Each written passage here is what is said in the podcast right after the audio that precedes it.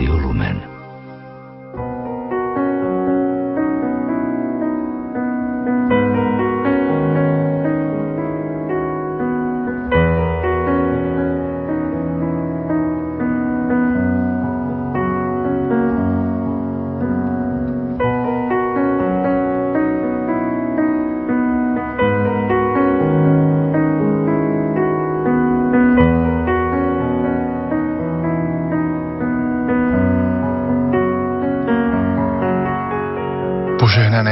Veľkonočného pondelka, milí poslucháči, vám prajeme zo štúdia Rádia Lumen z Banskej Bystrice. Rád by som zacitoval z pastierského listu, ktorý na veľkonočnú nedelu napísal spisky diecézny biskup Monsignor Štefán Sečka. Okrem iného v pastierskom liste píše K oslave Kristovho veľkonočného víťazstva neodmysliteľne patrí spev Aleluja. Ako víťazný spev radosti Božieho ľudu, zvolanie Aleluja pochádza z hebrejčiny. Je to oslavný pozdrav skriesenému Kristovi a znamená chvála Bohu, sláva Bohu alebo vďaka Bohu. Spievať Aleluja znamená prežívať a šíriť okolo seba veľkonočnú radosť Kristovho zmrtvých stania. Aleluja znamená aj naše osobné a vrúcne ďakujem Kristovi za vykúpenie.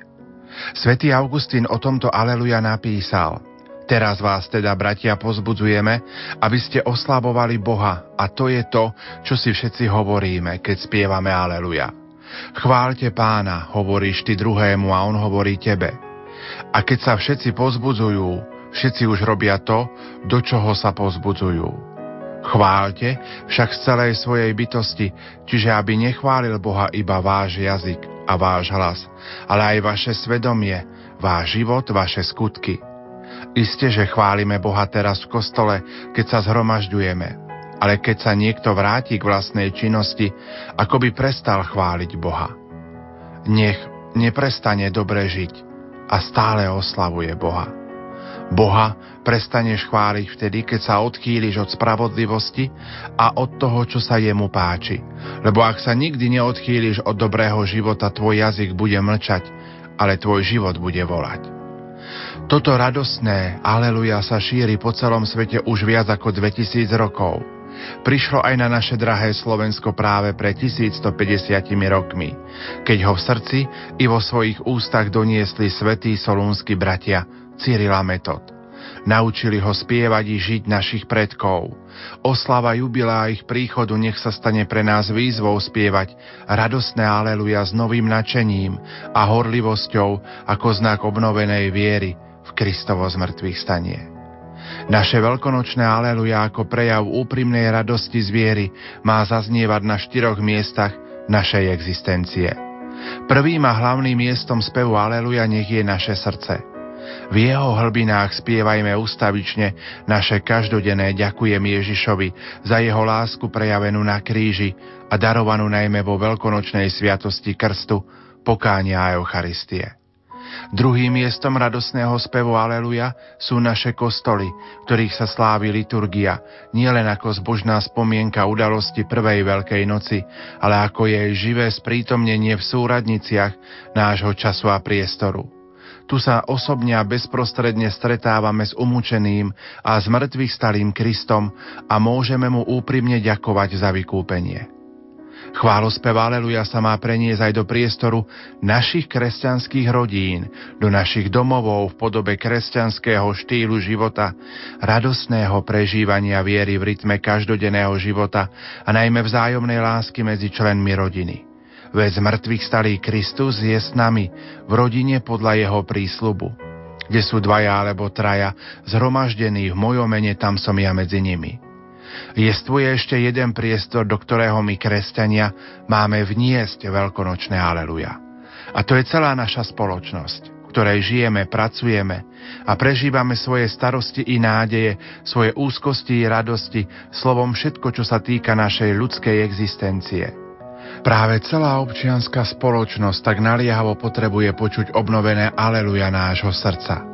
Sme svedkami toho, že ak sa zo spoločnosti stále viac vytráca viera, tak sa vo verejnom živote stále viac zužuje priestor pre Krista a jeho evanielium. Tam, kde sa vytráca viera, zaniká aj spev Aleluja. Tam vyhasína aj pravá rado života. Tam sa udomácňuje smútok, úzkosť a beznádej. Milí poslucháči, v nasledujúcich minútach vám ponúkame reláciu Neboj sa lásky. Rozhovor pre mladých s českou pedagogičkou Milenou Mikulkovou nahrával redaktor Ivo Novák. Nerušené počúvanie vám za všetkých prajú majster zvuku Peter Ondrejka, hudobná redaktorka Diana Rauchová a moderátor Pavol Jurčaga. Nech sa vám príjemne počúva. Náš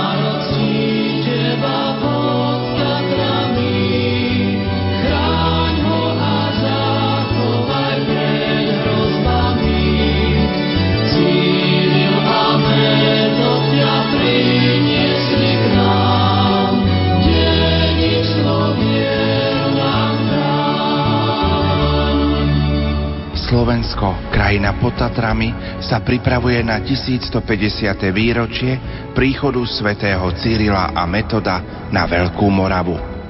Cirkevný historik Gabriel Brenza Vrúcne prosme svätého Cyrila i jeho brata arcibiskupa Metóda, aby nám pomáhali zachovať si vieru, aby nám dali múdrosť, aby sme túto vieru v rodinách a v cirkevných spoločenstvách dokázali odovzdať deťom a mladým aby sme si vieru vážili, vieru žili, aby nás viera previedla cez všetky kľukaté cesty nášho života až k blaženej väčšnosti. Aj veľká rozhlasová rodina Rádia Lumen prosí. Svetý Cyril a Metod, spolupatróni Európy, orodujte za nás. Biskup William Judák Svetý Cyril a Metod určite prednášajú naše prozby pred trón Najvyššieho, takže s dôverou sa k ním obracajme ako k tým, ktorí nám nielen pomohli v minulosti, ale chcú nám pomáhať aj v súčasnosti.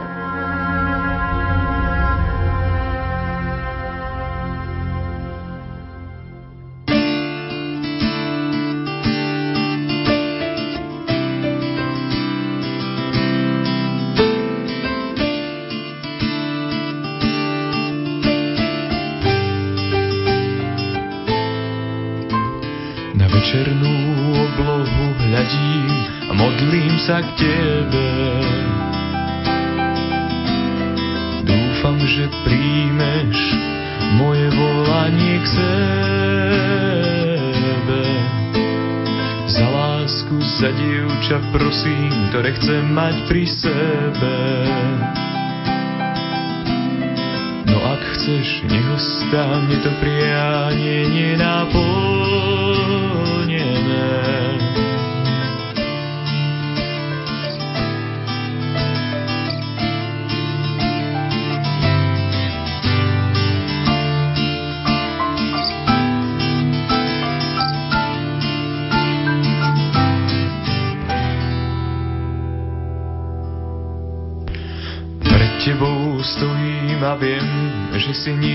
nič nezaslúžim.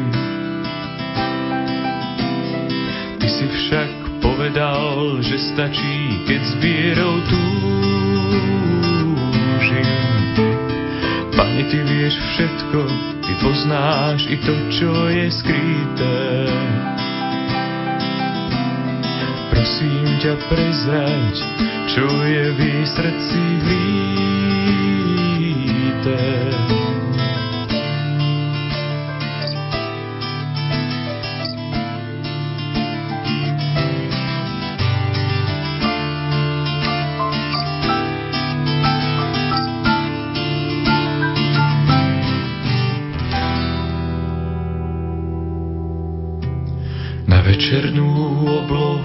Hľadím a modlím sa k Tebe.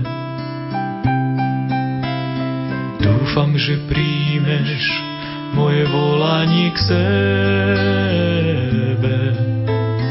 Za lásku, za dievča prosím, ktoré chcem mať pri sebe. No ak chceš, nech ostane to prianie nenaplnené.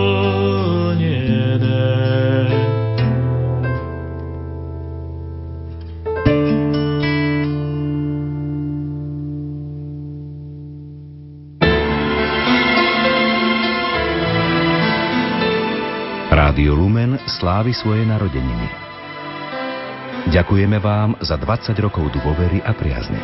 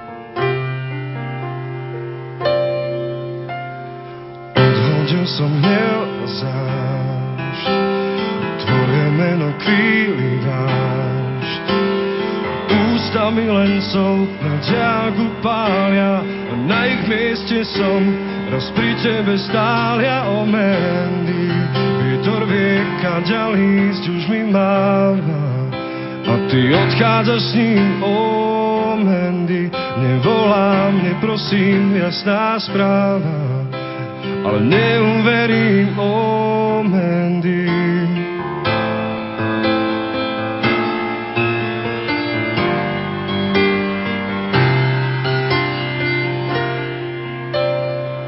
Hriechy omylných, vraj láska sníma, hádam posilní, no neuteší ma o Mandy. Vietor vie, kam ďalej už mi máva. Odchádzaš s ním o Mandy Nevolám, neprosím, jasná správa Ale neuverím o Mandy Nevolám, neprosím, jasná správa Ale neuverím o Mandy Nevolám, neprosím, jasná správa A ty odchádzaš s ním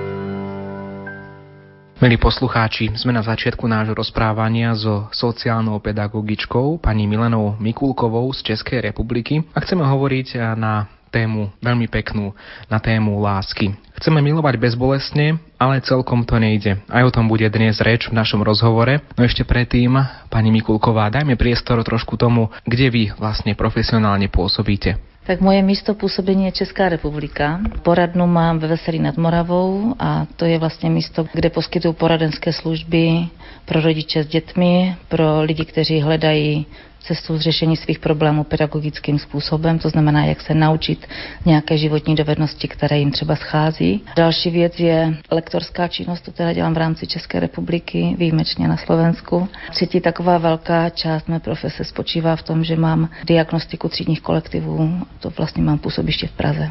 A poďme teraz priamo k tej peknej téme, ktorú chceme začať. Slovo láska. To je dnes možno používané v rôznych kontextoch a niekedy i nesprávne. Ako teda mladým ľuďom povedať, čo je to tá ozajstná láska? Já myslím, že kdybych jim to řekla úplně, co to je, tak to nebudou nikdy chtít. Ale láska, tak jak ji teda vnímám já, je něco, co se nedá vysvětlit.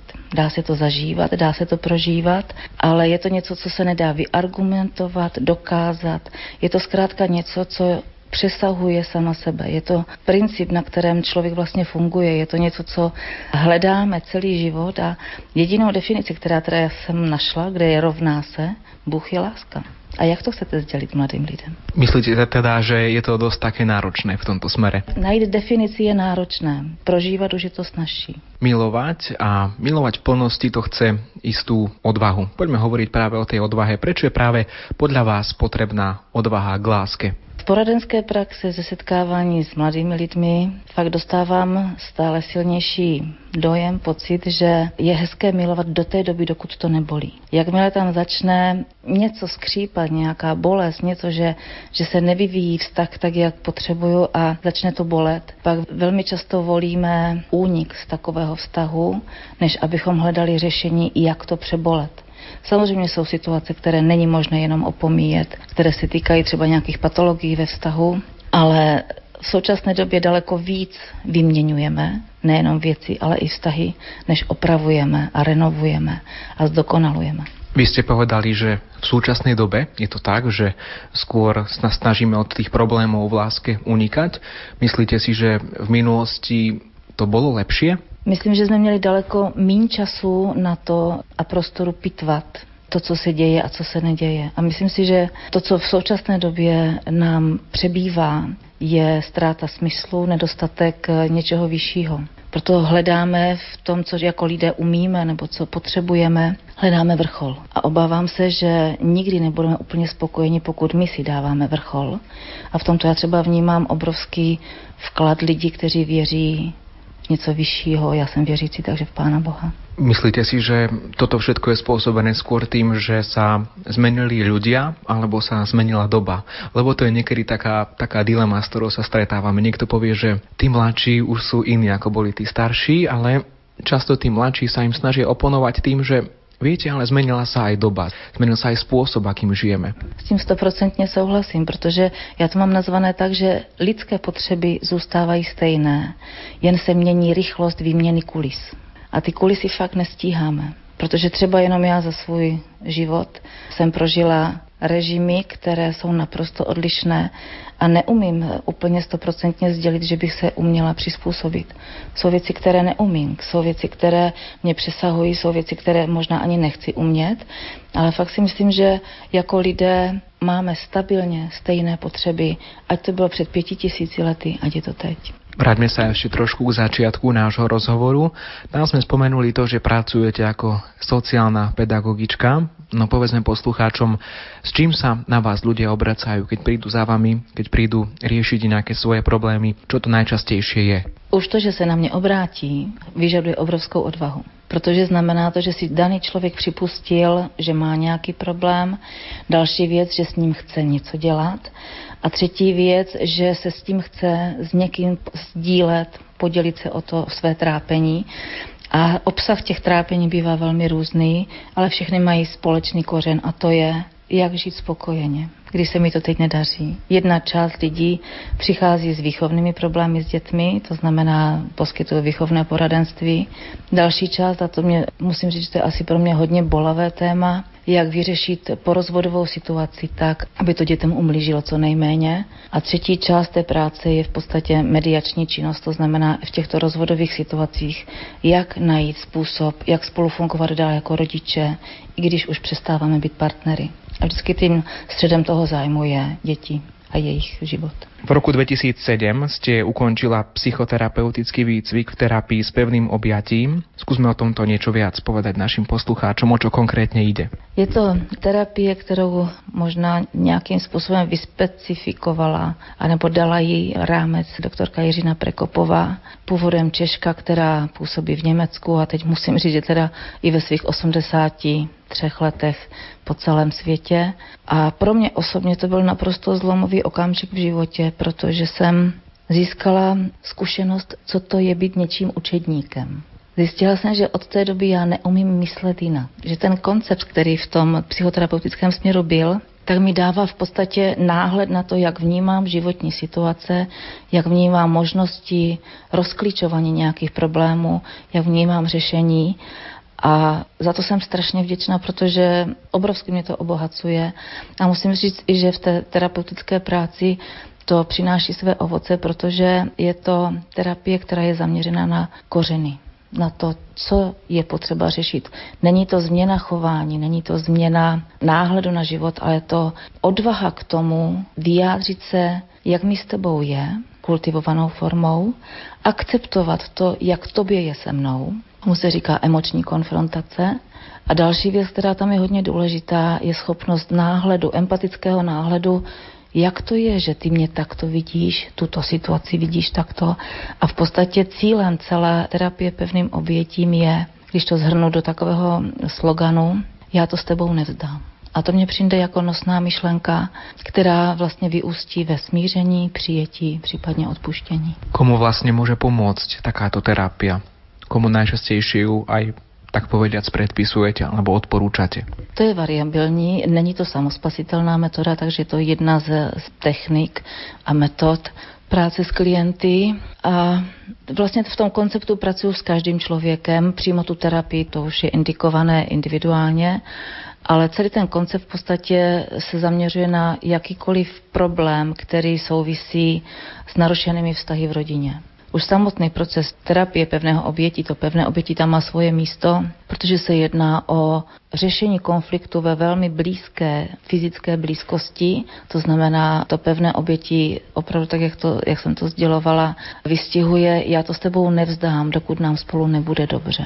A protože se řeší hodně těžké emoční zádrhele v tom vztahu, většinou to děje mezi blízkými příslušníky rodiny anebo velmi blízkými lidmi, tak eh, vydržet to, že teď jsem pro tebe nepřijatelný, je v podstatě základ bezpodmínečného přijetí.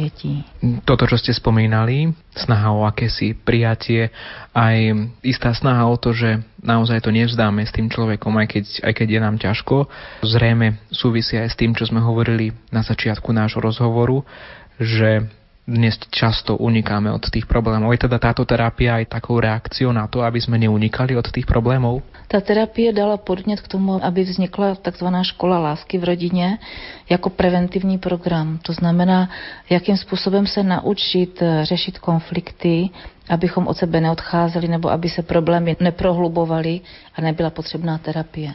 Takže ten preventivní program Škola lásky v rodině, myslím, že v Česku je hodně obsáhnutý, nevím na Slovensku, ale myslím taky se vyskytují tady ty iniciativy. Vede to k tomu, že my se jako lidé potřebujeme naučit orientovat v emocích, dovolit si je, kultivovaným způsobem vyjádřit, naslouchat tomu protějšku a vlastně hledat cestu, jak to udělat, aby nám spolu bylo lépe. Ne, jak to udělat, abychom se co nejdřív od sebe vzdálili.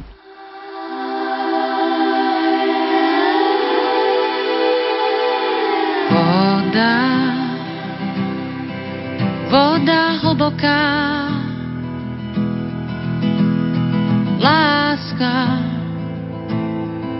láska divoká. Diálke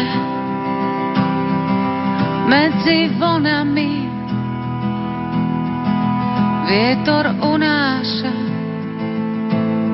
krásne predstavy. Oh, slabá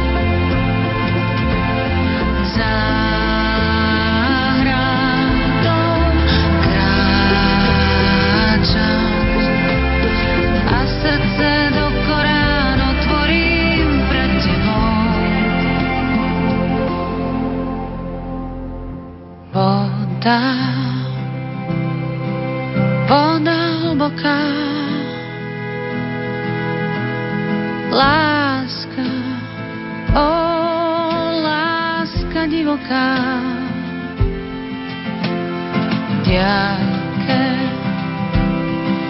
medzi vlnami je ukrytý smiech, no na druhý breh sa nám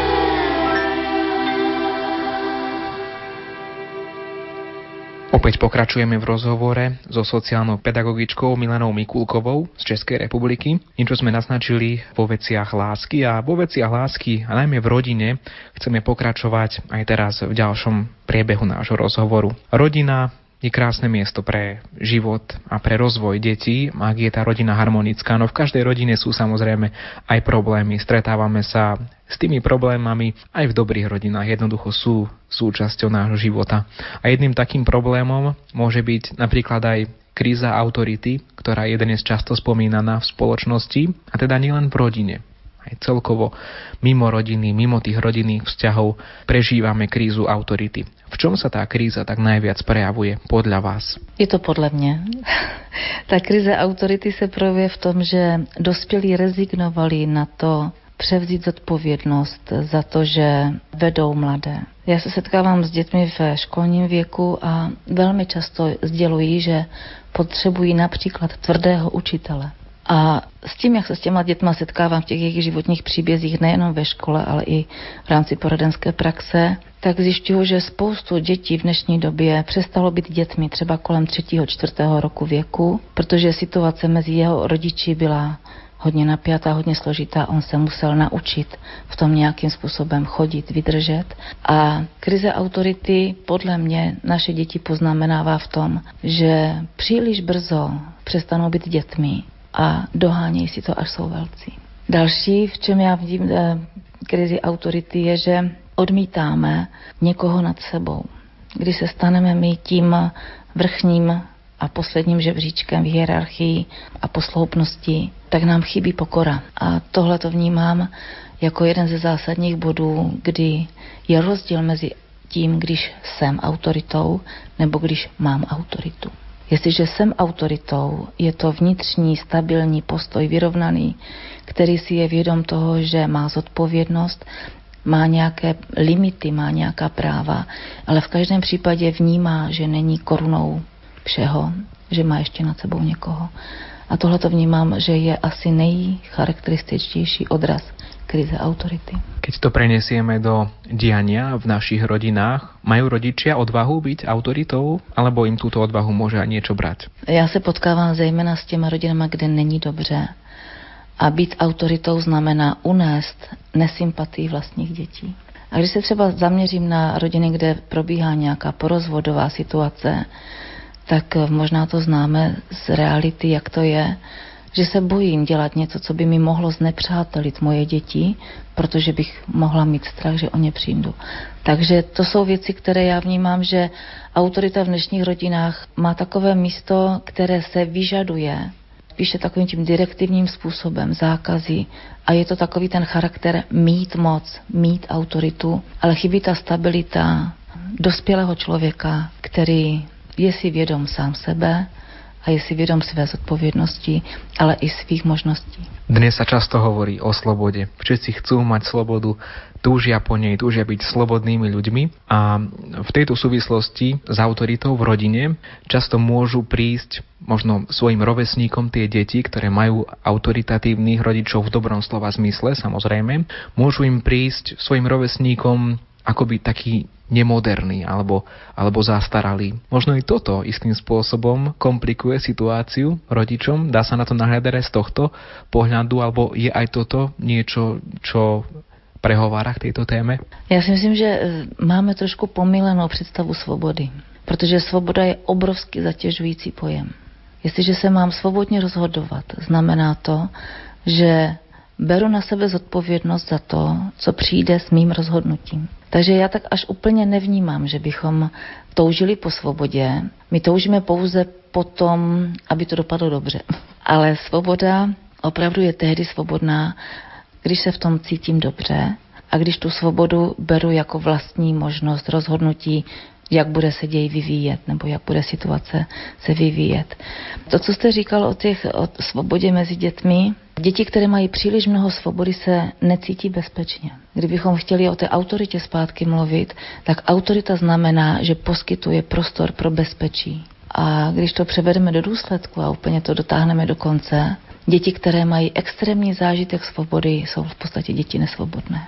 Okrem krízy autority sú naše rodiny zmietané aj svojou vlastnou krízou rodín. Často sa hovorí, že rodina už neposkytuje to, čo by mala tým svojim deťom, ale samozrejme aj dospelým, pretože rodiny sú často rozpadnuté alebo nekompletné. Ako vy vnímate tento faktor diania v spoločnosti? že rodiny mají svou krízu. To si myslím, že bylo vždycky, protože existují takové přirozené fáze, jak se rodiny vyvíjejí, takže není možné říct, že nikdy předtím nebyly rodiny v krizi. Byly, ale měli daleko větší houžev na to za možná vědomí závazku, že to musí nějakým způsobem vydržet, přestát, vyřešit.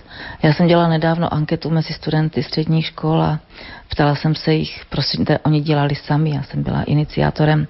Ptali se, jestli vnímají manželství jako dobrou instituci a když ano, tak proč? A jeden chlapec, student třetího ročníku, říkal, když se lidé vezmou a jsou v manželství, tak jsou nuceni problémy řešit. Když jsou na psí knížku, tak můžou odejít, ne? A to se mi zdalo hodně podstatné, hodně hluboké, že krize rodiny v podstatě vždycky bude souviset s tím, jak se v ní cítíme zakotvení, jak jsme tam přijímaní, jak si navzájem poskytujeme sdílení, tu blízkost. Protože není to vždycky jenom otázkou množství času, ale blízkosti. A to si myslím, že je téma, kterým bych se chtěla zabývat v té přednášce Neboj se lásky, protože pokud poskytuji někomu blízkost, znamená to, že se mu otvírám, to znamená, že jsem zranitelnější a v tom je potřeba odvahu. Vy sa venujete mládeži rôznym prednáškam aj tu v Banskej Bystrici. Ste sa venovali mladým ľuďom v prednáške na tému Neboj sa lásky. Ako vy vlastne nahliadate na tú mládež, ktorá prichádza pred vás, ktorá vás počúva, na tých mladých ľudí, ktorí túžia po láske, majú aj samozrejme iné túžby, aj problémy. Akí sú vo vašich očiach? Já mladým lidem fandím a myslím, že to je cílová skupina pro kterou mám vyloženě slabost. A to, co mě e, přináší takové nadšení, že navzdory špatným zkušenostem z okolí mají touhu. To je pro mě naprosto zásadní a naprosto podstatné, že jsme je neodradili od toho jít do života a zkoušet to třeba jinak, než, než jsme to měli my. Další věc, jak vnímá mládež, e, prostřednictvím médií, které jsou teď k dispozici a technologií, tak e, nám ukazují, jak strašně důležité je být spolu. A když si vezmete, kolik času tráví na různých Skypech a, a chatech a, a různých dalších možnostech, vyjadřují, e, já nechci být sám, já chci být s někým a myslím, že to je takové memento pro naši generaci, že jsme se nějakým způsobem dostali do takové izolace a mladí lidé nám ukazují, že to tak nechtějí, že to tak není v pořádku. Další věc, co já vnímám u mladých lidí, je, že chtějí opravdovost. A to je pro mě zase další zásadní věc. Nespokojí se s tím, co se říká, chtějí prožít to, co vidí, že prožít je možné a nějaké kliše, jak by to mělo být, s tím se nespokojí a chtějí jít ke kořenu a k pravdě.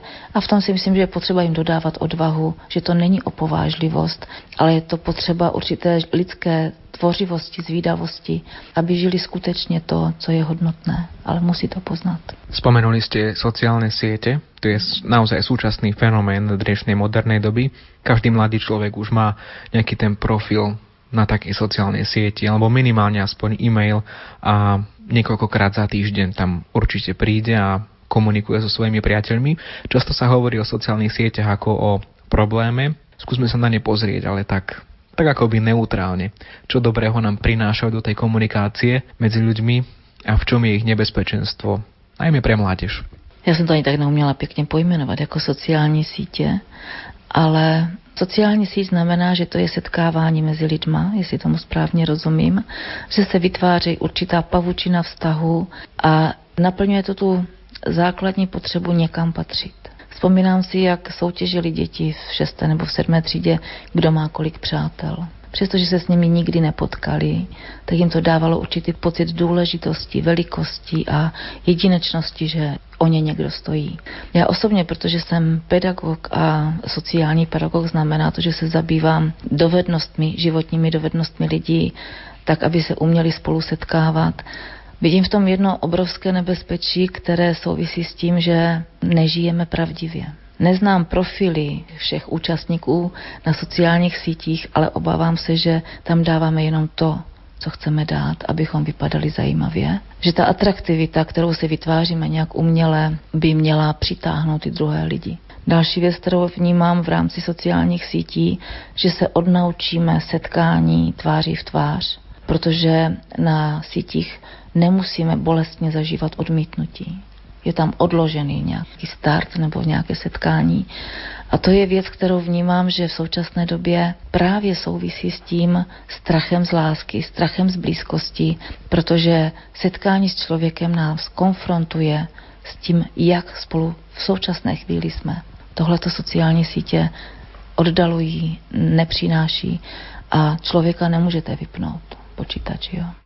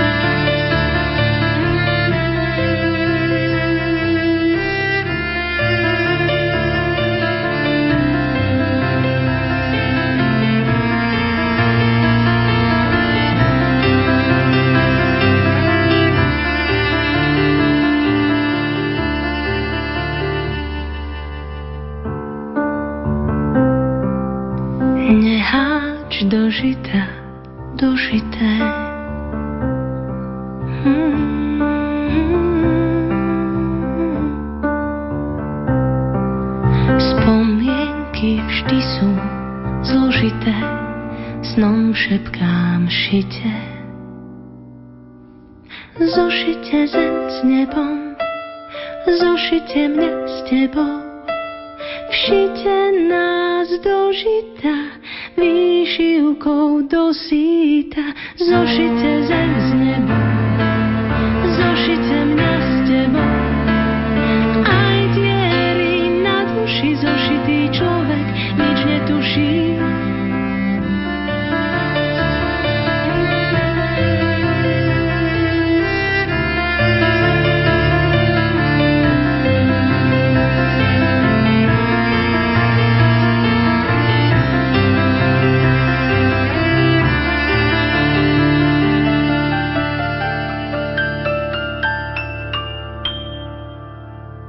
Keď hovoríme o tých sociálnych sieťach, tie sú najmä doménou mladších ľudí alebo aj dospievajúcej mládeže. Myslíte skôr teda, že aj starších? Teraz ste ma trošku tak prerušili v tej mojej otázke. Povedzte. Já si myslím, že vždycky to souvisí s naplněností, možná i technickou zdatností, ale i s naplněností vztahy, které máme, protože opravdu dost často se právě setkávám i v poradenství dospělých lidí s tím, že problém v manželství začal tím, že jeden z partnerů začal unikat právě do komunikace virtuální a byl nepřítomný pro toho druhého. Takže i když to vypadá, že děti jsou tím postižené, myslím si, že ta podstata, která je všem společná, je nenaplněnost vztahy.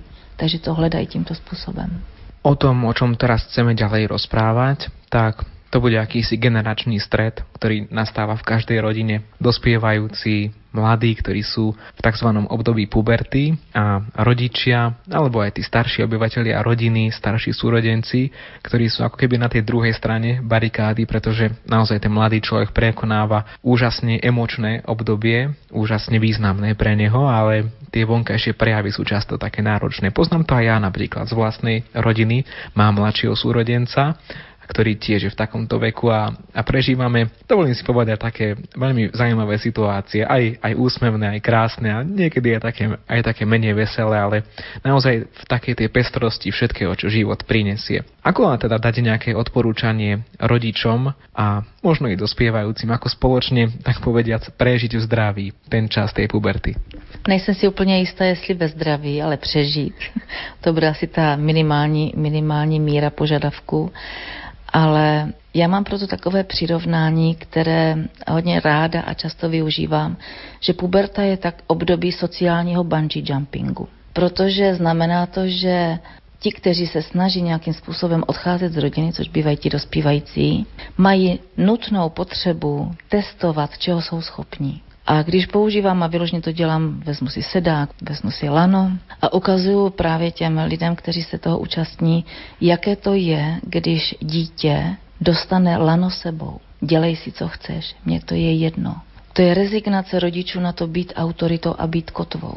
Proto pokud mohu, tak rodiče podporuji v tom, buďte konzistentní v tom vašem postoji, to, co považujete za správné, to, co je dobré, v tom buďte stabilní a stálí a uneste že vaše dítě zkouší pravdivost tohoto vašeho názoru. A vy mu poskytujete právě to ukotvení pro ten jeho skok. On vyzkouší, ale potřebuje se někam vrátit a porovnávat. Takže sociální bungee jumping je tak ve zkratce v podstatě fáze dospívání, jak se hledáme, jak nacházíme hodnoty. Může to být různě bouřlivé a opravdu, jestli můžu něco rodičům doporučit, aby měli jasně vymezené svoje hodnoty, svoje názory a nepřizpůsobovali je požadavku dětí, protože děti se opravdu musí vymezit. A třeba když je problém dospívání, že je bouřlivé, musím zase z poradenské praxe říct, že je velmi dobré, když to nastane v období, které je k tomu určené. Protože lidé, kteří si nedovolí pubertu a nedovolí si vzdor a rebelí, v období, kdy se to dá snášet a dá se unést, tak zpravidla přetrvává taková potřeba si dokázat, co vlastně čeho jsem schopen. Ale už daleko horšími důsledky, když se to třeba stane v době, kdy máte děti, kdy se chcete odvázat, je vám 33, 35, začíná fáze zhodnocení toho, co mám za sebou a pak si chceme dopřát to, co jsme si nedopřáli v pubertě. Takže si myslím, že to je fáze, která je naplánovaná stvořitelem, tak proč ne? Má tam svoje místo. Někdy rodičia možno akoby tak ustúpia z tých svojich požiadaviek, o ktorých ste vy hovorili, že by mali byť nekompromisní, zrejme sa trošku ako keby tak boja, aby nestratili priazeň tých svojich detí, aby ako keby v tom ťažkom okamihu, aby sa pre nich nestali nepriateľmi, ktorí im niečo konkrétne zakázali. Prináša toto zlú krv do našich rodín? Přináší, já bych možná nechtěla až tak úplně potrhnout to slovo nekompromisní, ale stabilní. Protože to, co řešíme, tak je způsob komunikace. A tam si myslím, že pokud používáme v rámci dospívání direktivní styl, tak to není to, co ten mladý potřebuje, ale je nastavený na to, na konzultaci, diskuzi. Já to mám tak a mám to proto tak, já jako rodič. Řekni mi, jak to máš ty a co tě k tomu vede. Protože jakmile tam je, já zakazuju, já si nepřeju, já nechci, ty nesmíš, tak rozhodně podporujeme rebelii v daleko větší míře. Takže to, co je důležité, je mít svůj konstantní, stabilní názor, pojem, jak to chci, ale jednat kultivovaně s člověkem, který zkouší, jaké to je být sám samostatný a svéprávny snad. Čo ak ale nastane už taká závažná situácia, že rodičia ako keby už prídu to svoje dieťa, to znamená, to dieťa už je v rovesníckej skupine, tak povediac, ako doma, také veci ako drogy alebo rôzne vyčíňanie sú mu akoby už také vlastné. Dá sa z tohto ešte nejako vykorčulovať, ako tak povediac, dobre, aby sme to ešte zvládli, aby sme sa ešte k tomu dieťaťu vrátili a aby sme zároveň ho aj dokázali vyťahnuť z tých ťažkostí, ktoré prežíva. Ako prežiť ten čas v puberte, keď už ako keby sa nám to vymklo z rúk. To je období hodně těžké a zejména pro rodiče, protože oni si potřebují oddělit od sebe, přijímám tě jako moje dítě, ale nesouhlasím s tím, co děláš. A jestli je někdo rodič, tak ví, jak je to strašně těžké. Kde, kde to je ta hranice, kdy ti musím nechat zažít důsledky svých rozhodnutí? Myslím teď na jednu, na jednu klientku, která po určité, a to nebylo krátko, to bylo několik let, kdy jí syn doma okrádal, končilo to už ve fázi, kdy ji ohrožoval na životě a musela připustit, že s ním už je doma nebezpečno, že potřebuje pomoc ústavní výchovy a požádala o to. A myslím si, že rodiče, kteří získají odvahu k tomu, nedovolím ti to, jak se chováš, ale zůstáváš pro mě moje dítě, tak potřebují odborovskou podporu i v rámci poradenských institucí protože mají pocit selhání jako rodiče, mají pocit, že se jim dějí dítě nepodařilo a hledání takové cesty, jak zachovat vztah, ale nedovolit tu patologii, je fakt hodně náročné, hodně těžké. Nevím, jak přiblížit víc to, co třeba v rámci té podpory dělám. Klientka, o které jsem mluvila, je teď ve fázi, kdy její dítě je na ulici. Bere drogy, krade. Je to hodně složitá situace, ale nemůže mu dovolit, aby byl doma. Nesouhlasí s jeho životním stylem a dala mu možnost, ty jsi mohl vybrat. Vybral si to, že to chceš dělat. Já s tím nesouhlasím, ale chci ti dopřát jednou za čas naše setkání, takže se setkávají jednou za 14 dnů na večeři, na neutrální půdě. Ten její syn se nají, potkají se a další 14 dnů neví, co s ním je. Umíte si představit, jak je to těžké? Takže tady nejsou možné nějaké plošné rady. Vždycky to stojí hodně sil, protože pro mě osobně je obrovským příkladem příběh z Nového zákona, kde otec marnotratného syna, kdybych to převedla na dnešní dobu, to byl určitě člověk, který byl za vodou. Měl spoustu kontaktů a mohl dát echo svému kamarádovi do té vzdálenější země. Prosím tě, náš mladý nějak, nějak jako to přehnal, postarej se, ať nemá nějaké velké problémy, když tak mu dej nějakou práci, ať nezůstane na ulici, dej mu nějaké ubytování. Víš, on to, on to teďka přehání. Já jsem nikde v evangelích nenašla, že by ten táta toto udělal. Nechal své dítě opravdu padnout na dno, ale nestratil vztah a denně na něho čekal. A když se ten mladý už poučený syn vracel domů, tak přicházel bez nároků a ten jeho táta ho čekal. A to je pro mě obrovským obrazem toho, jak dovolit dětem zakusit důsledky jejich rozhodnutí a přitom zůstat rodičem. Ale někdo může namítať, že to je ľahostajnosť. Lhostejnost může vypadat. Může to být jenom pro okolí taková maska, protože lhostejnost je v podstatě nejvyšší míra agrese a já si nejsem úplně jistá, jestli rodiče se rozhodnou být vůči vlastním dětem agresivní. Možná je to jenom maska na to, aby přežili a neměli zbytečné dotazy z okolí, které by je citlivovaly.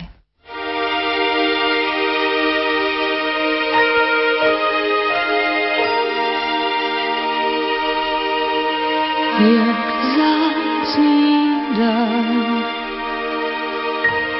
mi byl dán. Dar přízně tvé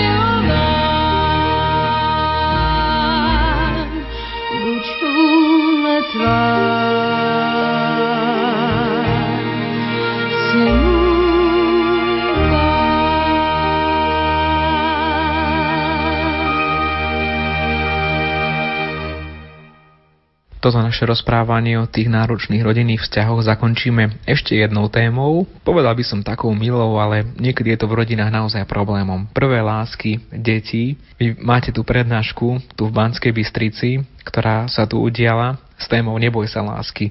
Ale by som povedal, že to v tomto prípade je to dvojnásobné. Nielen u tých detí, ktoré možno začínajú s tou láskou, ale aj u tých rodičov to nejakým spôsobom prijať. S čím sa vy stretávate vo svojej praxi v súvislosti s týmto problémom prijatie lásky nielen u tých detí samotných, dospievajúcich teda, aby sme nehovorili len, len o deťoch, ale aj u rodičov. Úplně to základní, s čím se setkávám, že vůbec nevím, kdy to začíná.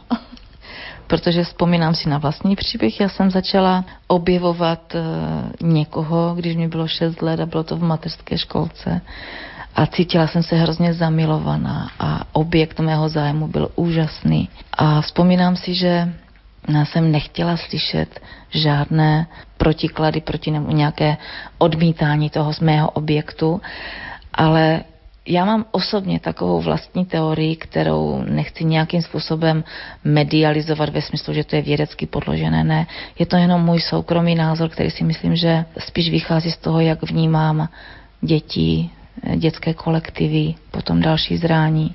My jako rodiče potřebujeme připustit, že děti se potřebují vzájemně poznávat a že to je v pořádku. Protože není nic horšího, než žít v izolaci a nevědět, kdo jsem, co potřebuju, co mohu nabídnout.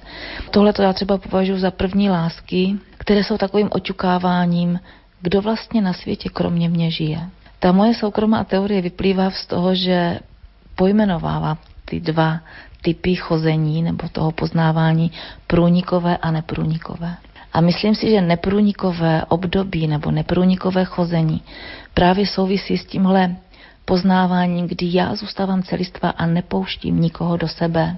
A tím myslím i polipky a tím myslím i sexuální akt. A může to trvat různě dlouho. A to průnikové období si myslím, že patří do vztahu, kdy jsme rozhodnuti, že jsme spolu, a abych byla teda přesná, průnikové období považuji i projev například francouzák, že to je věc, kdy já někoho vpouštím do sebe. A to je pro mě docela zásadní, protože, a to už vůbec nemluvím ani o sexuálním aktu, pohlavním styku, kdy si myslím, že opravdu, když někoho vpouštím do sebe, dávám mu kus sebe. A opravdu, když se podíváme, jak dnešní mládež je poodkrajovaná tím, jak se rozdává, protože hledá toho pravého, tak si nejsem jistá, jestli se něco významného nestrácí v těch vztazích. Takže, když to zhrnu, nepronikové období je právě proto, abychom poznávali, kdo kromě mě na světě žije, co můžu nabídnout, co mohu chtít. A průnikové období je takové, kdy mám jasno, že chci, aby tento člověk byl pro mě a já pro něho. Je to podľa vás závažný problém, ktorý sledujeme aj dnes u mládeže, že začnú práve tým prienikovým obdobím. Že už hneď ten prvý vzťah je aj o viacerých nežnostiach, niekedy aj o sexuálnom styku navzájom. Je to veľký problém podľa vás? Já myslím, že tam je dost velká masáž médií a takového společenského tlaku a úplně se vytratilo období, kdy jsme spolu a je nám spolu dobře tím, že se dotýkáme tak, že tam je něžnost. Protože sexuální aktivita si myslím, že tak, jak je prezentovaná v médiích, se stává, teďka to řeknu hodně vulgárně, pouze setkáním sliznic, kterým chybí kontakt a vztah.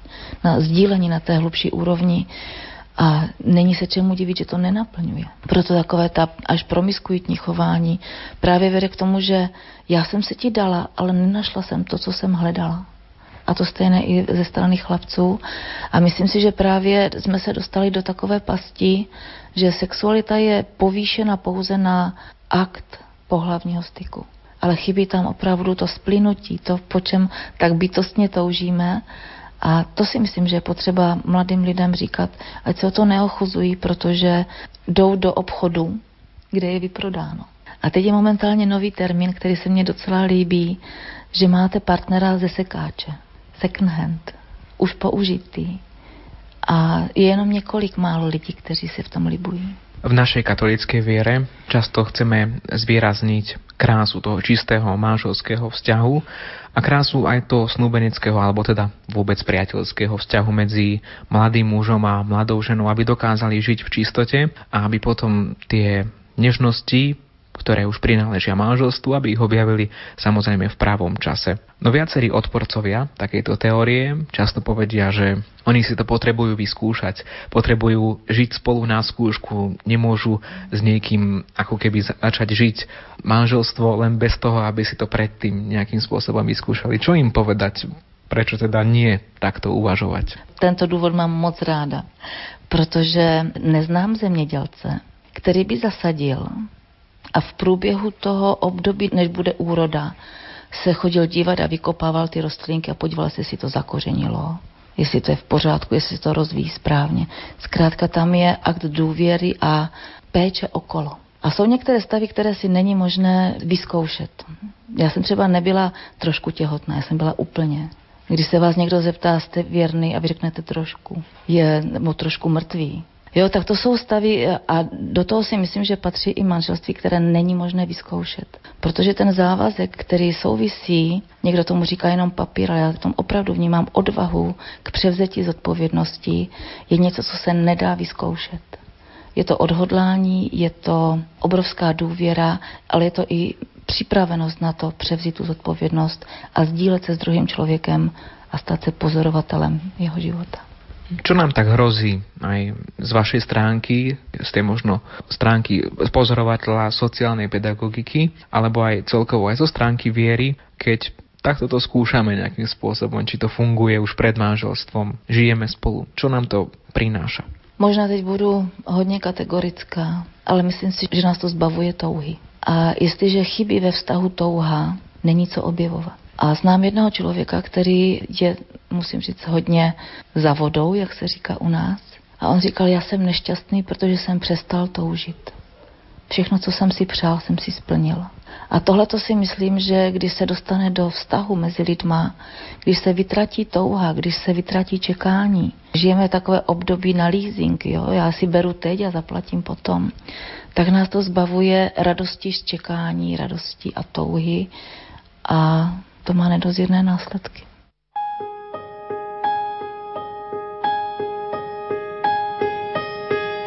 Někdy lidem zbyde jenom víra, co se ztrácí při pohledu na svět. A milovaný lidi mizí v černých dírách a někdo doufá, že se potkají cestou naspět. A když ostatní jenom přihlíží na smutný oči, který vyhlíží, Některé věci nejsou v lidský moci, hrdě obětuju tvoje mlčení. I když jsem sám, jsem s tebou ve dne v noci a tiše doufám ve vysvobození. A když ostatní jenom přihlíží a ty sníš, čas poje dál, doufám, že víš. Ztrácíš se z mojí paměti a lidi od nepaměti se znovu scházej, yeah. A doufám, že stihnem těch pár vět, že najdem cestu zpět, ty oči mi scházej, yeah, yeah.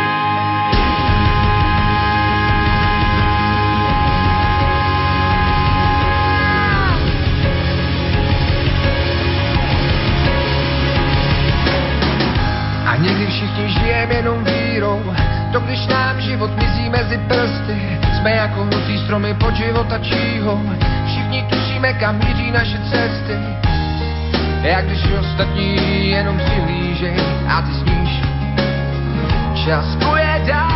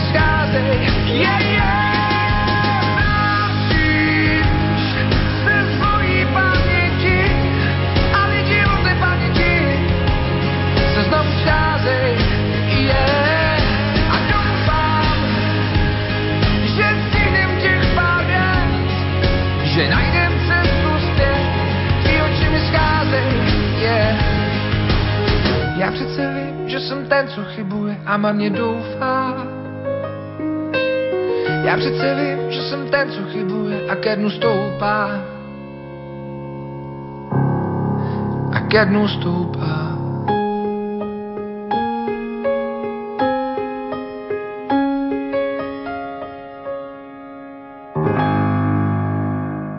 Pomalečky sme na konci nášho dnešného rozhovoru so sociálnou pedagogičkou Milenou Mikulkovou z Českej republiky a rozprávali sme sa o rôznych problémoch v živote, či už mladých ľudí alebo v živote rodín, celkovo v našom živote. Ale my sme nespomenuli aj to také možno základné, že vy k týmto problémom, k týmto ľuďom pristupujete nielen ako pracovník daného oboru, ale aj ako veriaci človek. Aké má teda miesto viera v živote ľudí, ktorí sú v takýchto problémových situáciách, v ktorých k vám prichádzajú? Musím říct, že to, je, to místo víry je hodně individuální, i místo Pána Boha je hodně individuální. A podle toho, jak jsem měla možnost poznat různé typy klientů, tak vždycky to závisí na tom, jakou mám představu o tom, že můj Bůh je. Jakou mám představu o tom, že já bych měla být jako věřící člověk. A v mnoha ohledech musím říct, že už to, že si dokonce připustím, že jako věřící člověk mám problém, tak je jedno velké vítězství. Protože velmi často se stává, že se náboženství a víra zamění za morálku a za nekonfliktnost, neproblémovost života. A myslím, že i tak z veřejnosti se setkáváme s takovým náhledem, jak ty můžeš mít problémy. A jeden čas jsem měla semináře na téma Nejsme imunní, ale jsme pod ochranou. A to mně přišlo hodně, hodně důležité téma, protože žijeme ve světě, který je prošpikovaný hříchem a myslím, že velmi intenzivně. A opravdu ani věřící lidé nejsou imunní vůči problémům. A když jsem vzpomínala tu otázku víry v životě lidí a nahlížení na problémy, tak setkávám se s několika možná úhly pohledu. Jeden z nich je, nejsem dost dobrý, proto mám tady tohle. Takový až obchodnický vztah, jsem potrestaný za to, že s těmito lidmi musím říct, že je dost těžká práce, protože jestliže by přijali, že jsou věci, které jsou třeba v rámci zákonitostí, popření nějakých zákonů, vztahu, tak nejsou schopni nahlídnout, že se dostali do situace, které přestali rozumět, ale mají to v úrovni odměna trest. Tam mě to přijde těžké, protože přestože jsem věřící, tak klienti nepřichází s tím, jsem věřící a mám problém, ale v průběhu rozhovoru, pokud vycítí, že si můžou dovolit tuhle tu pravdivost a tuhle tu otevřenost, tak říkají, modlím se roky za to, aby se mě situace změnila a je to čím dál horší a beru to jako trest. Nejsem teolog, takže neumím odpovídat na spoustu otázek, ale vnímám to z hlediska, co může udělat naše představa o tom, jaký je Pán Bůh a jaký mám být já a jaká má být církev a jaký mají být moji spoluvěřící, jaký mám být manžel, partner a tak dál.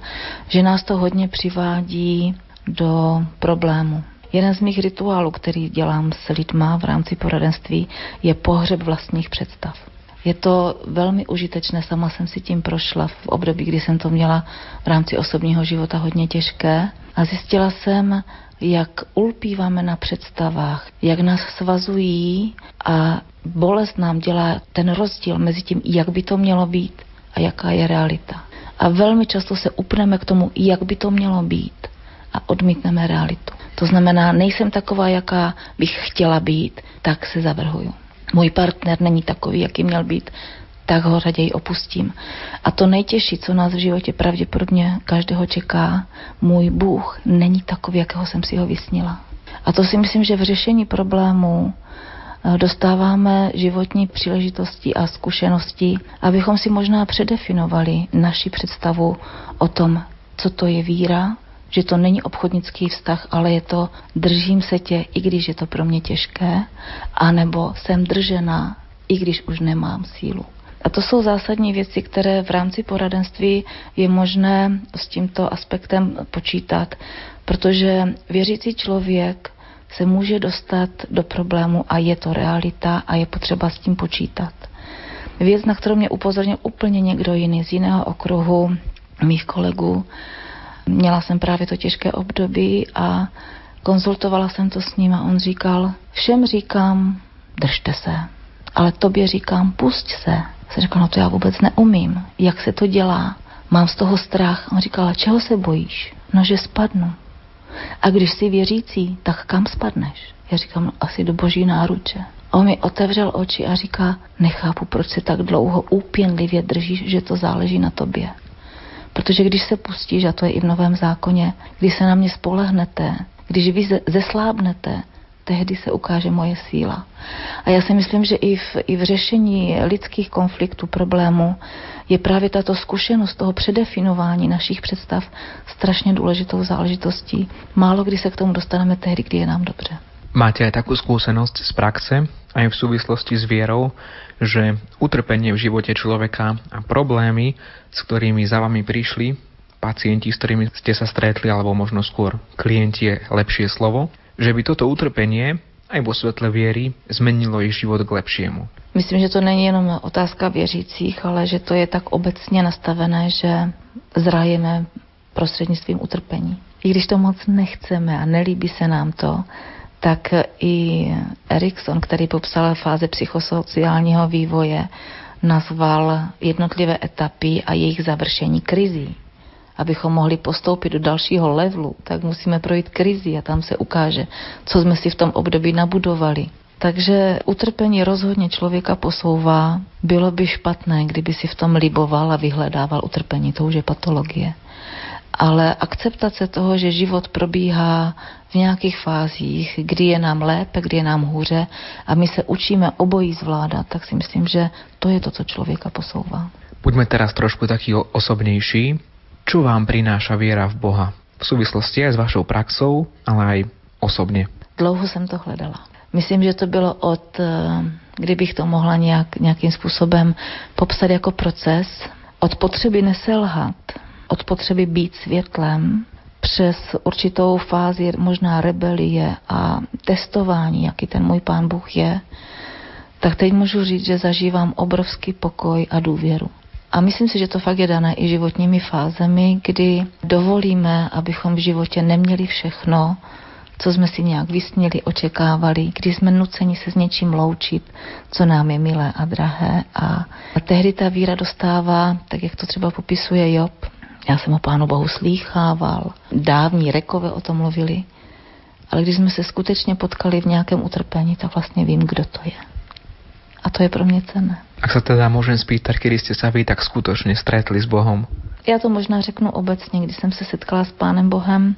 Já jsem vyrůstala ve věřící rodině a v podstatě eh, nebyly pochyb o tom, že bych neměla věřit. Patřilo to k životnímu stylu ale nějakou redefinici jsem si sama pro sebe musela udělat, když moje, jedno z mých dětí šlo jinou cestou než já. To bylo pro mě takové otevření očí, že, že to není tak samozřejmé, že to není tak automatické a myslela jsem si, že, že to tak jako přejdu. A narazila jsem u sebe na jednu strašně důležitou věc, kterou jsem si sama v sobě musela probolet, když to řeknu úplně do otevřeně.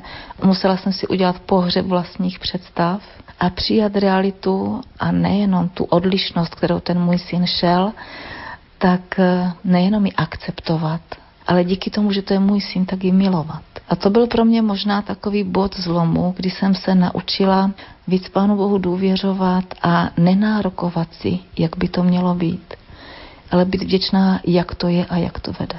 Vnímate aj teraz isté Božie požehnanie vo svojej práci? Aj napríklad, keď sa stretávate s ľuďmi, ktorí neveria v Boha. Já mám tak, vždycky si dávám na každý rok nějaké moto, ani ne předsevzetí, ale moto. A pro svoji práci jsem si dala celoživotní moto a to je zprostředkují lidem naději.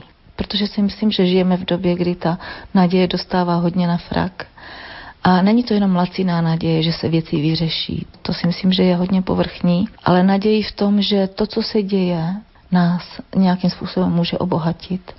A možná i změna úhlu pohledu a změna různých eh, životních okolností není jenom o tom, že si já vydupu, jak život má probíhat, ale že někdy pokorně přijímám, že ta cesta, které teď nerozumím a je pro mě těžká, je rozhodně v rukou Božích. Na záver toho nášho celého uvažovania o veciach lásky, o veciach vzťahov v rodine a o mnohých problémoch, ktoré stretávajú náš život, skúsme to tak zrekapitulovať. Ako tak najlepšie k tým problémom pristúpiť, aby sme dokázali byť v živote šťastní?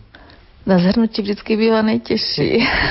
Takže e, z toho, co jsem já možná chtěla dnes sdělit, tak že je moc hezké, že máme dar života. My jsme si to nevyboxovali, nevynutili a dostali jsme právo na tomto světě být a je to moc hezké a myslím si, že e, to zásadní, co nám umožňuje nějakou cestu k prožívání štěstí, je vděčnost. Je něco, co jsem dostala a chci to využít co nejlíp. Další věc, která si myslím, že opravdu vede ke spokojenosti a ke šťastnému životu, je nenárokování. A zase se vracím k tomu příběhu marnotratného syna. On se mohl vrátit domů teprve tehdy, když přestal mít nároky na to, kým by měl být. Jak by ho měli ti druzí přijímat. A to nenárokování vlastně nám nastavuje takový obraz do života. Nic není samozřejmé. To, co je, je mimořádné. Žasní nad tím. Ať je to v dobrém, ale samozřejmě, že to je daleko těžší, když se dějí věci, které nejsou příjemné. Ale nic není samozřejmé.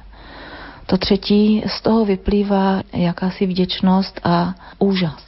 My jako generace, naše generace a současná společnost jsme zahlceni informacemi, vysvětlením, já nevím čím vším a přestali jsme žasnout a právě s vděčností souvisí úžas. Není to samozřejmě tak, jak to je, takže to je další krok ke spokojenosti. A možná jeden z posledních, když vím a když cítím, tak je moc hezké, když jednám a můžu předávat dál. Protože jestliže jenom se sebe cítím, tak vlastně jsem takový izolant na světě.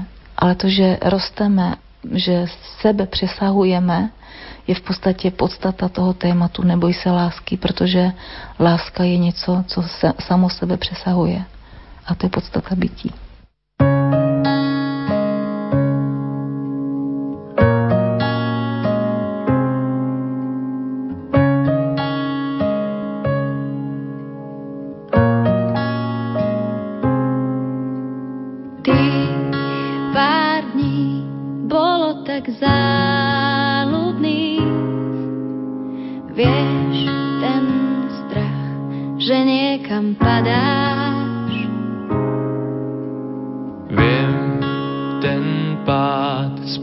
byl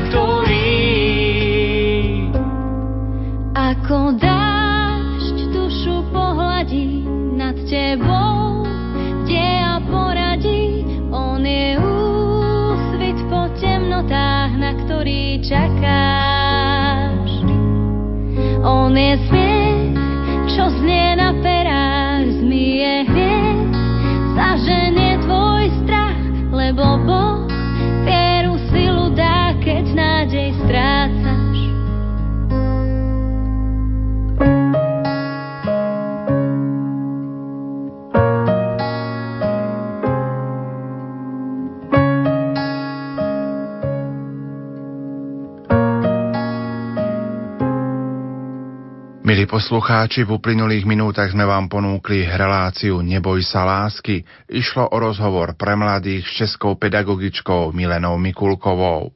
Rozhovor nahrával kolega Ivo Novák. Aj naďalej požehnané chvíle veľkonočného pondelka vám prajú majster zvuku Peter Ondrejka, hudobná redaktorka Diana Rauchová a moderátor Pavol Jurčaga. Do počutia.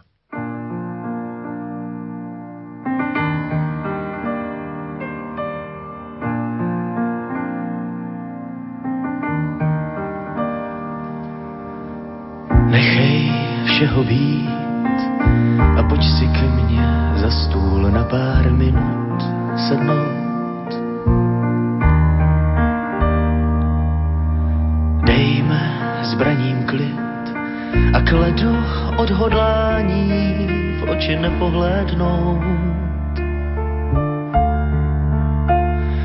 Prostým sledem slov Chci jen trošku bílé ubrat našim vločkám. Černé z šátků vdov.